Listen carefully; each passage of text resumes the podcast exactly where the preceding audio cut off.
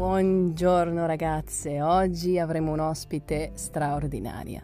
Cristina Toscan, social media manager, a soli 28 anni ha già visitato più di 70 paesi al mondo e vuole diventare la prima donna italiana ad averli visitati tutti.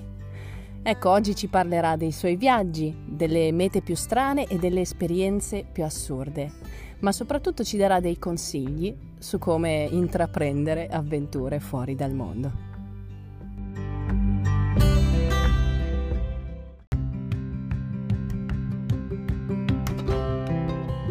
Ciao Cristina! Ciao Paolina, ciao! Come va? Come stai? Io benissimo, grazie come sempre. Tu? Bene, bene. Tu in che parte del mondo sei adesso? Allora, questo molto banalmente a casa in Italia, però solo perché c'è il Natale vicino e quindi le feste, ovunque si sia nel mondo, la famiglia vince sempre. E, però sì. E dove precisamente dove abiti? Allora, io abito vicino a Treviso, in Veneto, quindi siamo ancora regione gialla, siamo gialla. libertà folle. Libertà assoluta. No, io sono in esatto. Emilia, siamo, siamo ancora arancioni. Ai ai ai. Niente, niente, aspetteremo settimana prossima.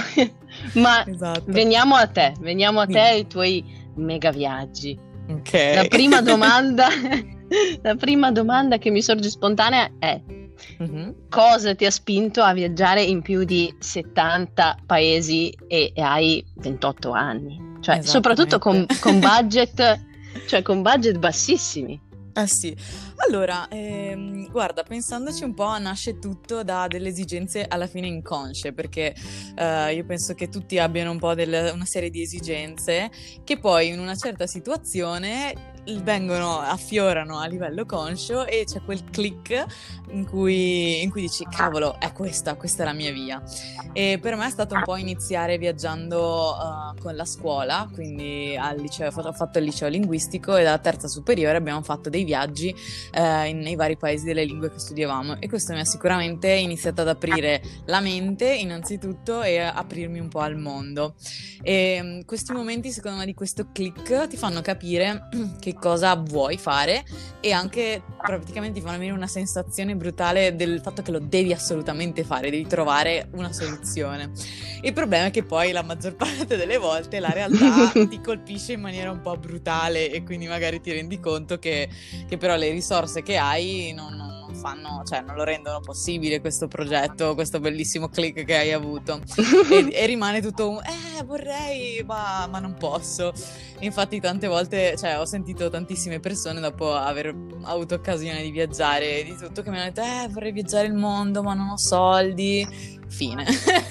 e que- il loro desiderio finiva lì, oppure che alla fine i soldi sono una delle, delle tante scuse perché magari la gente pensa che sia uno dei limiti principali, però non lo è perché ci sono i miei genitori non mi lasciano e sono, non sono abbastanza coraggiosa, non so la lingua e mio amoroso non vuole, se poi mi perdo e tutte queste cose. Quindi per me la chiave di volta è stata concentrarmi sulle soluzioni piuttosto che sui problemi. Quindi, beh, non sai quante volte ho cercato su Google come viaggiare gratis. perché Beh, quando ero quando fantastico. Ero, sì, esatto, quando ero piccola Google alla fine cioè, si, si, si, ragiona con gli strumenti che hai e alla fine Google era l'unico strumento di scoperta del mondo in quel momento. E, e effettivamente esistono anche possibilità insomma di viaggiare relativamente gratis come il couchsurfing dei progetti europei dove ti finanziano il, il volo e tutto, i voli di Ryanair a 5 euro Beh, una, un esempio per, per, cioè, per, per, giusto per farsi un'idea di budget, mi ricordo che sono stata a Budapest una settimana con un'amica e ho speso in tutto 100 euro di, no. di, di tutto, di volo, no. hotel, tutto. Abbiamo fatto un po' No, adesso, povere. cioè... Però... Mi spieghi come hai fatto? Allora, c'erano sicuramente i voli a 5 euro, quindi 10 euro andata e ritorno e, e via. Poi um, Budapest è anche comunque abbastanza economica. Abbiamo, siamo stati in un ostello, mi ricordo, sette notti, era una cosa come tipo 30 euro. e il resto, il resto un, po', un po' disagio, ma ma ha fatto il suo, il suo scopo di un tetto sopra la testa e, e, poi un po' di attività da mangiare e basta. Cioè, non abbiamo fatto niente di pretenzioso, ovviamente, però cioè, ci siamo divertite, abbiamo visto un posto nuovo e è stato veramente figo. Beh, poi un'altra esatto. che potrei raccontare è il mio primo viaggio intercontinentale che è stato in Australia, dove praticamente avevo inviato su Facebook richieste a tutti quelli con il mio stesso cognome. Ma come? Identificato più o meno quelli della mia età e, e, ho cominciato un po' a parlarci così e praticamente mi sono auto-invitata quasi a casa di questi pseudo parenti che no, hanno ma... esatto, ospitato gentilmente che poi si sono rivelati essere anche veri parenti. Però, sai. Ma davvero? ti giuro. Davvero? Ti giuro, ti giuro, è stato uno, no. una, una delle cose di cui sono più orgogliosa nella vita, penso a te. No, mamma mia, voglio imparare a farlo assolutamente, assolutamente. Guarda, Metterò allora... subito in pratica eh, queste dritte. Guarda, esatto. con il mio cognome in giro. Tu prova che poi mal che vada non succede niente, però se ti va bene magari un qualche, qualche parente in Aust- di solito Australia, Canada sono quelli dove, immigravano tutti. Ma allora, a parte questi uh, viaggi con esperienze assurde, mi hai detto che i paesi più strani mm-hmm. che hai mhm. visitato sono Palestina, Uruguay e Guyana. Yes. Perché? E soprattutto, cioè, cos'è che ti ha colpito di più di questi paesi? Perché sono i più, più strani mm-hmm. che hai visitato? Allora, per me, diciamo che eh, questi erano i paesi che ho visitato di cui si sente parlare un meno, perché magari alla fine, se ci pensiamo, i paesi più o meno famosi o, come, o turistici o in cui la gente almeno italiana va in vacanza, va a viaggiare, rientrano più o meno tutti in una cinquantina di paesi. E, ehm, e, quindi questi erano un po' al di fuori di quella categoria. E quindi la cosa interessante era che eh, si sente poco raccontare di questi paesi e il nostro cervello funziona che con le, le poche informazioni che ha poi le riempie, riempie i vuoti per cercare di dare un senso a, alle cose. E quindi la, la cosa bella per me è stata poi arrivare magari farsi togliere certi preconcetti per esempio la Palestina, che magari quello che si sente è semplicemente il conflitto italo-palestinese e, e per cui ti immagini chissà che situazioni, anche perché io sono stata a Betlemme che è nella, cioè, tipo a una decina di chilometri da Gerusalemme, quindi molto molto vicine entrambe al, al confine e, ehm, in cui c'è tutta un, una, una, barriera, un muro fisico come, come, quello tra Messico e Stati Uniti, insomma, muro di Berlino, e ehm, che la cosa, la cosa, per me folle è che è come capire come due paesi vedono la stessa cosa in maniera completamente diversa. Che, perché Israele questa barriera la vede come la barriera contro il terrorismo, mentre la Palestina la vede come una segregazione razziale. Cioè, e quindi la, la realtà alla fine non, ma, non, ha mai un solo volto. E secondo me è una delle cose che si impara viaggiando è che quello che è vero per te non è sempre vero anche per gli altri. Perché ci può essere una cultura dove eh, la sposa si veste di nero o eh, è, è, maleducatissimo non, non ruttare a tavola o cose del genere. Quindi, ehm, secondo me, questi paesi mi hanno colpito, ognuno in modo suo. E in Guyana ho avuto anche là delle belle avventure, per, uh, sempre per fare per, per, risparmiare i centesimi che ho dovuto attraversare l'intera Guyana dal Brasile per andare a prendere un volo dalla capitale perché costava meno e eh, sono stata no. in un minivan eh, con all'interno tipo cioè e la Guyana è praticamente una striscia molto lunga che va verso l'interno e ehm, è fatta un 90% di giungla fino alla parte litorale dove c'è un po' di civiltà. E io ho attraversato l'intera giungla in un minivan no. nel giro di tipo 24, più di 24 ore e nel mio minivan c'era una tipa senza passaporto, quindi abbiamo dovuto corrompere tutti i posti di blocco oh! perché eh, questa qui non aveva il passaporto e un tizio che sicuramente, cioè molto probabilmente aveva la malaria, quindi ero tipo, addio santo, per risparmiare 100 dollari rimango no morta nel, nella giungla in Guyana. E ehm, così. Poi sì, la Palestina è stata un po' più cioè, interessante culturalmente, ecco, vedere le differenze e comunque vedere un, un, posto in cui c'è la guerra fondamentalmente, cosa che non è magari da tutti i giorni.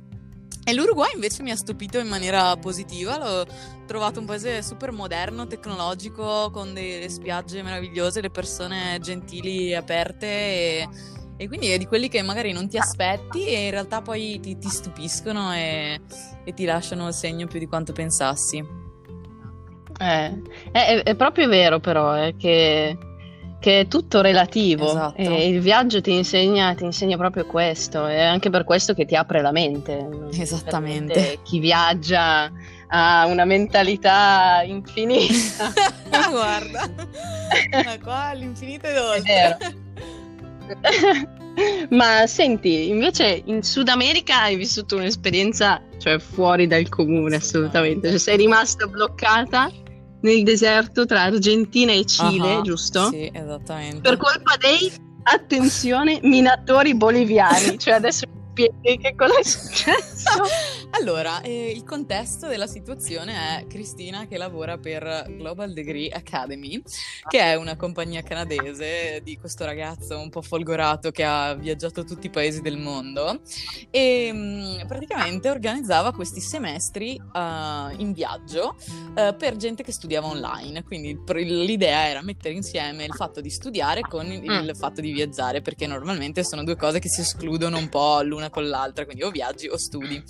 E in questo caso sì. voleva mettere insieme le due cose. Quindi ero io uh, a capo, tra virgolette, di un gruppo di studenti, uh, cioè adulti, comunque, quindi tutta gente dell'università che studiavano online.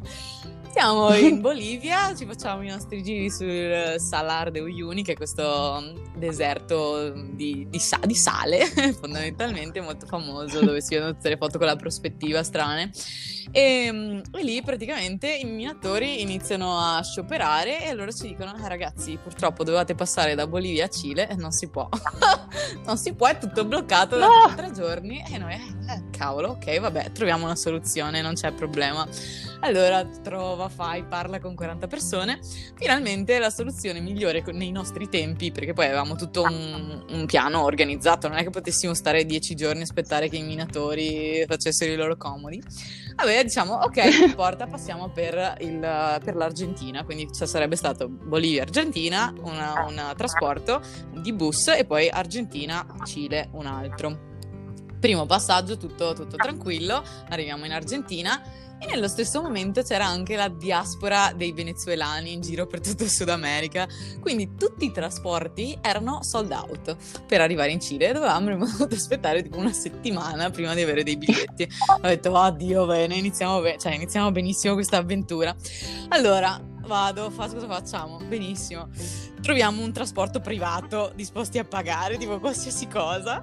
Tipo, ok, troviamo una jeep di, questi, di questo signore cioè adulto, un, un, signore di 45 anni, e che si porta dietro sua madre. cioè organizza tutto, cioè organizza due o tre jeep no, e si porta dietro sua madre. E già là la signora pareva un po' di quelle comandine e allora diciamo, vabbè, speriamo bene. Allora facciamo tutto, eravamo d'accordo che ci avrebbero dovuto scaricare in Cile, nel nostro posto di, di arrivo, fine. Il problema è che c'era in mezzo un confine e, e, il viaggio è durato più del previsto, quindi arrivati al confine, questo confine a una certa ora chiudeva. E loro hanno detto, eh no scusa, se io ti porto fino a destinazione poi non ho più tempo per tornare indietro. E io, eh, scusa, ma eh, io lo devo sapere. No! Allora ci hanno scaricato brutalmente al confine perché ho detto, no, mi rifiuto di pagarti tutti i lavori del giorno dopo 800.000 euro in più di quello che dove abbiamo già concordato. Non esiste, troverò un'altra soluzione. E quindi questo ci molla nel confine. Ovviamente il confine tutti si immaginano, vabbè, sì, ok, un posto di passaggio. No, questo confine era nel mezzo del deserto completamente, quindi tipo 150 km da un lato e dall'altro dei due paesi. No. Completo e totale deserto. Io, benissimo, metto sistema tutti. Nel frattempo avevo una studentessa vegana, niente da dire contro i vegani, però mi ha rotto le scatole perché nell'unico ristorante che c'era nel giro di 150 km ovviamente non c'erano opzioni vegane, allora si è messa pure a fare la scenata. In tutto questo io dovevo trovare una soluzione. Ho detto, vabbè, eh, ok, cosa facciamo? Cosa facciamo?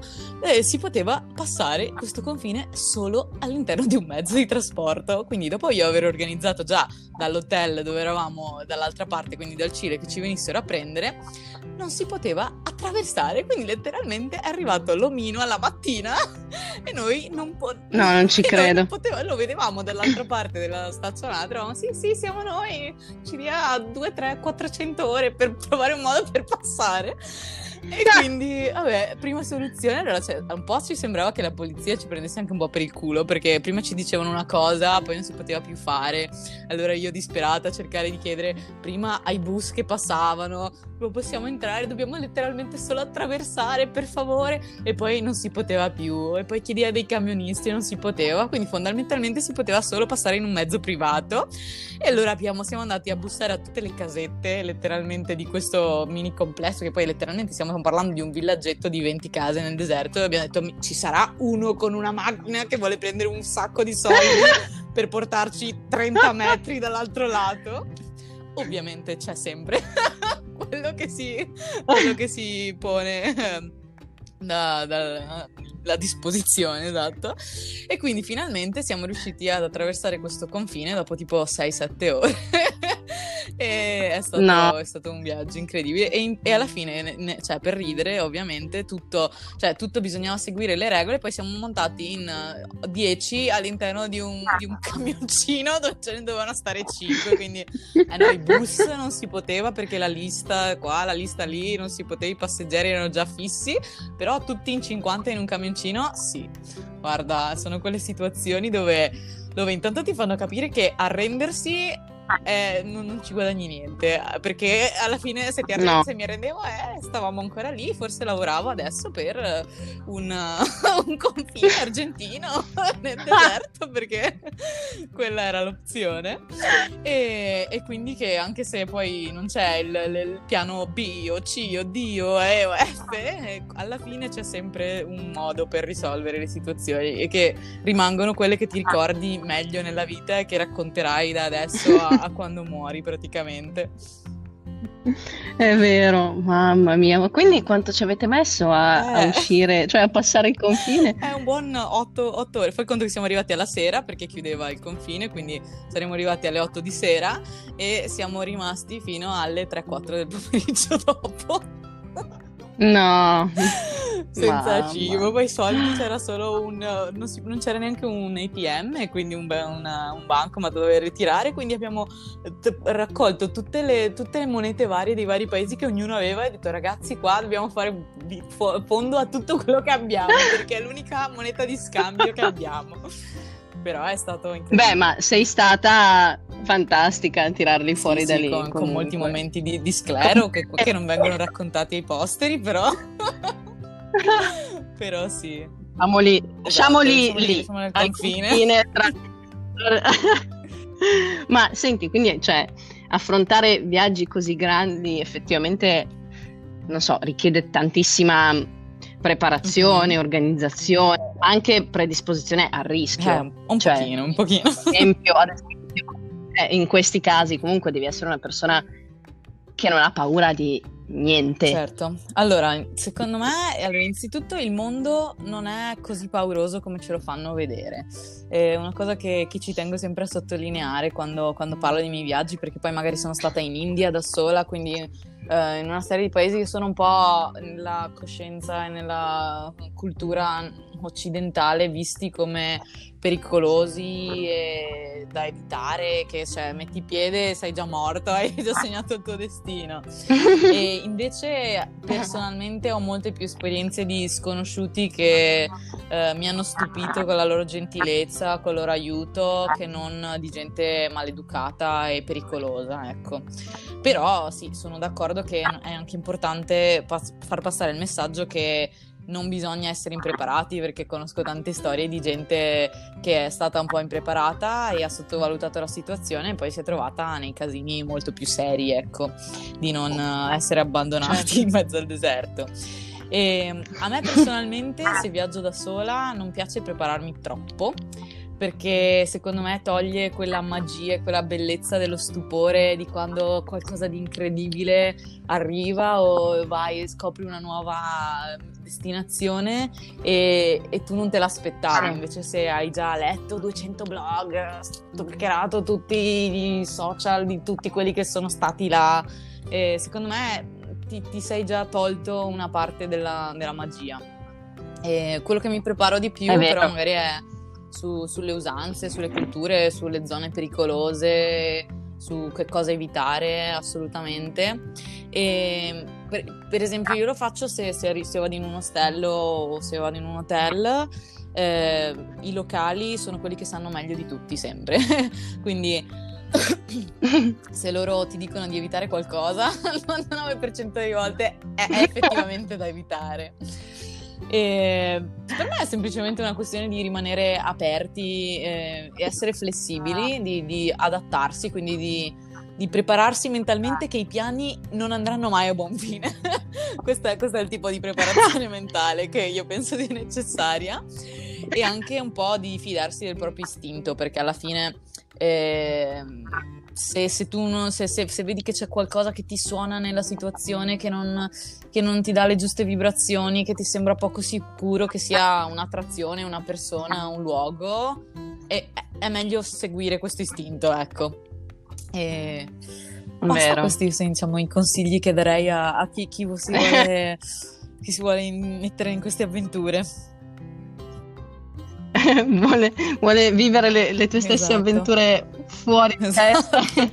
Ma quali sono gli insegnamenti più importanti che hai ricevuto da questi viaggi? Allora, ehm, se dovessi fare una mini lista, magari dei tre più importanti, perché chiaramente poi si impara tantissimo, Chiaro. specialmente su se stessi, quindi al di là di lezioni della, sulla vita, si impara tantissimo su se stessi. E, ehm, allora, innanzitutto che la vita è breve e, e quindi bisogna anche un po' uh, enjoy, come si dice in italiano. bisogna, esatto, voilà. un po' anche far, cioè, fare cose che ti piacciono e non solo sentirsi, cioè non lasciare che il senso del dovere abbia sempre il la, diciamo, la meglio. Infatti, infatti una cosa che mi, fa, che mi, fa, un po' ridere è che spesso sono la persona che, la persona che la gente più invidia e più odia allo stesso momento. e, e, quindi mm, per me è un po' sempre immaginarsi di, di morire domani e sapere che se, se, morissi domani cosa starei facendo oggi. È un po', un po' così che cerco di vivere io. E la sì. seconda lezione è che alla fine noi siamo un po' i creatori della nostra vita, quindi eh, anche se ci vogliono far pensare che ci sono solo un certo numero di strade cui, che, tra cui possiamo scegliere il nostro percorso, eh, siamo, noi siamo assolutamente noi che decidiamo se abbiamo voglia di tracciarne una nuova. E che se però non è ancora stata tracciata da nessun altro l'unica cosa è mettersi all'opera perché non c'è nessuno che lo farà, che lo farà per te e una delle frasi che mi piacciono molto è che se che se, se, puoi fallire a quello che, su quello che non ti piace, eh, almeno prova a fallire in, quello che ti piace. e quindi Beh, esatto, è una delle frasi che mi, mi porto dentro. E anche questo porta insieme un po' a un'altra lezione che è quella magari di accettare e di amare l'ignoto, cioè di non aver paura di, di non sapere cosa c'è dopo, che alla fine probabilmente quello che hai programmato è molto più banale e triste di quello che in realtà ti aspetta se, se non ci mettessi tutta questa ansia. E ecco, e l'ultima è sempre che le persone nel mondo sono molto più buone e generoso, generose di quanto si pensi e che quelle malintenzionate in realtà sono, sono molto poche, quindi devi avere un po' più, un po più di fiducia nel, nel, genere umano che magari con i media di questo, questo millennio ci manca un pochettino. Eh. È vero, ma soprattutto i malintenzionati esatto, si trovano ovunque, anche, anche nel caso, sotto esatto. casa. Esatto, quindi è vero. Ma se, quindi mm, tu non abiti in Italia, no, no, giusto? io sono di passaggio sempre. Solitamente. eh, sì. Però hai scelto una, una, una, meta fissa per adesso, giusto? In sì, Repubblica eh, Dominicana. Devo dire che mi ha stupito questo, come sempre, non avendo programmato granché, ehm, mi ha stupito questa, questa, decisione che ho preso, anche perché dopo aver visitato tutti questi paesi, ti dico, la mia paura più folle era di essermi abituata alla bellezza e quindi di non avere più eh, l'abilità di distinguere una cosa veramente bella eh, perché ne ho viste talmente tante che, di, che, mi sarebbe venuto naturale confrontare e quello era un altro, un'altra paura. Sì. E invece ti devo dire che in Repubblica Dominicana ho trovato un posto che mi piace veramente al 100%, mi piace la vita, cioè ha un, ha un, po' tutte quelle cose che io cercavo, quindi una vita semplice eh, in mezzo alla natura e con persone, cioè una comunità di espatriati anche giovani, interessante in continuo movimento e cambiamento, molte opportunità perché comunque essendo un paese in via di sviluppo per qualcuno che ha delle competenze magari digitali, eh, poi è molto più facile. Ehm, portare effettivamente un, un, avere un impatto che, che sia visibile perché magari passi da da aziende, mini aziende che, che, non hanno, che, non hanno, niente, non hanno neanche una pagina web, non hanno una, una pagina su Facebook, su Instagram, quindi è la bellezza di costruire proprio qualcosa e di vedere l'impatto e non è solo la campagna di, di Facebook Ads vincente, è proprio gli aiuti e vedi, e vedi la soddisfazione di poi avere qualcosa che tutti gli altri intorno a loro non hanno, capito? E, e poi io lì, no, una casettina vicino alla spiaggia, faccio surf, ho i miei amici, una vita molto sana perché comunque i prodotti della natura sono alla portata di tutti e non mi manca niente. quello, quello è il bello. Vorrei sapere quante persone ti stanno Guarda, invidiando in questo momento. Benvenuti alla mia lista. C'è un fan club, invece il fan club, c'ho gli hater club. però, però, piuttosto che invidiare, nel senso, sarebbe un, secondo me un bellissimo spunto, una bellissima certo. ispirazione per prendere in mano la propria vita e cambiarla se non si è soddisfatti. Anzi, se, se, tutti i tuoi ascoltatori, se qualcuno avesse voglia di farmi più domande, che si senta libero assolutamente di scrivermi e avrò il piacere di, di, di rispondere a qualsiasi cosa. Esatto, perché sicuramente con, con, il bagaglio di esperienze e di insegnamenti ricevuti dalle, dai tuoi viaggi sicuramente hai, hai tanto da, da speriamo, regalare. Speriamo. È sempre bello ritornare a quello che, che mi è arrivato a mio tempo, quindi... E, ehm, e, quali sono i tuoi, i tuoi sogni, i tuoi obiettivi a quel momento che vorresti magari realizzare in un allora, futuro eh, come, anche come breve? sempre la mia attenzione è molto diffusa, ovvero che ho molta difficoltà a fare una cosa sola alla volta. Allora, ho tre progetti principali al momento, all'attivo, diciamo, a, parte il mio, il mio, lavoro base che gestisco i social, quello, quello non è tra i sogni. E allora, intanto sto dedicandomi con un'amica americana psicologa alla costruzione di una piattaforma eh, per il personal development, quindi per la crescita personale, che si chiama Mindset Lab. E per adesso è solo un blog, ma stiamo lavorando in pare sì che sia una, una serie di video di percorsi in cui la gente può cioè avere accesso al miglioramento di se stessa eh, in maniera accessibile, perché una cosa che ho notato è che questo tipo di percorsi sono sempre con dei prezzi proibitivi, perché chiaramente mm, ti mm, mm. propongono mm. Di, di, migliorare la tua vita in maniera incredibile e quindi diventano poi molto, molto onerosi e quindi un po' poi eh, sì. perché alla fine se qualcosa è molto, è molto caro eh, fa sì che può, può migliorare solamente chi ha la possibilità economica. E mm, questo è uno. Il secondo è di continuare nel tentativo di essere la prima donna italiana a visitare tutti i paesi del mondo. Questo Covid si è messo un po' di mezzo. Ho dovuto quest'anno cancellare non so quanti viaggi, una decina almeno. E eh sì, uh. e quindi adesso aspetto appena, appena, si tranquillizza un po' la situazione e tutto in sicurezza eh, di poter tornare a fare quello che amo di più nel mondo. E nel mentre in Repubblica Dominicana sto creando una linea di costumi da bagno sostenibili, giusto per tenersi occupati. No! Ah, esatto. Attenzione! Wow! Esatto. Che bello! Ma quando... Cosa, scusa? Se si può sapere, o se è ancora in fase... Allora, quando esce? Siamo, quando, siamo in quando fase ancora vedere... di product design, quindi alla prima. Uh, si chiamerà Kiwi, scritto K-E-E-W-E-E. E, e vediamo, e speriamo vengano bene. Vi terrò aggiornati. Si è rivelato molto più difficile di quanto pensassi creare un prodotto fisico, quindi siamo ancora in fase 1. È vero. È vero, è molto molto complicato, però sono più che certa speriamo, che con la tua speriamo. determinazione verrà fuori una Bene. meraviglia. Grazie, grazie mille eh, Cristina grazie per essere te, stata qui. Cioè, è stato, è stato veramente un, un, enorme piacere sentire le, le, tue storie e soprattutto eh, ricevere i tuoi, i tuoi good vibes. perché, perché, può essere sicuramente di, di ispirazione Benissimo. per tanti. E grazie a te per avermi dato l'opportunità di, di, raccontare un po' queste, queste cose che alla fine ehm, secondo me tutte le esperienze se rimangono solo un bagaglio personale che non si condivide mai sono un po' sprecate eh, per cui grazie per l'opportunità di raggiungere un po' più gente con le, con le mie storie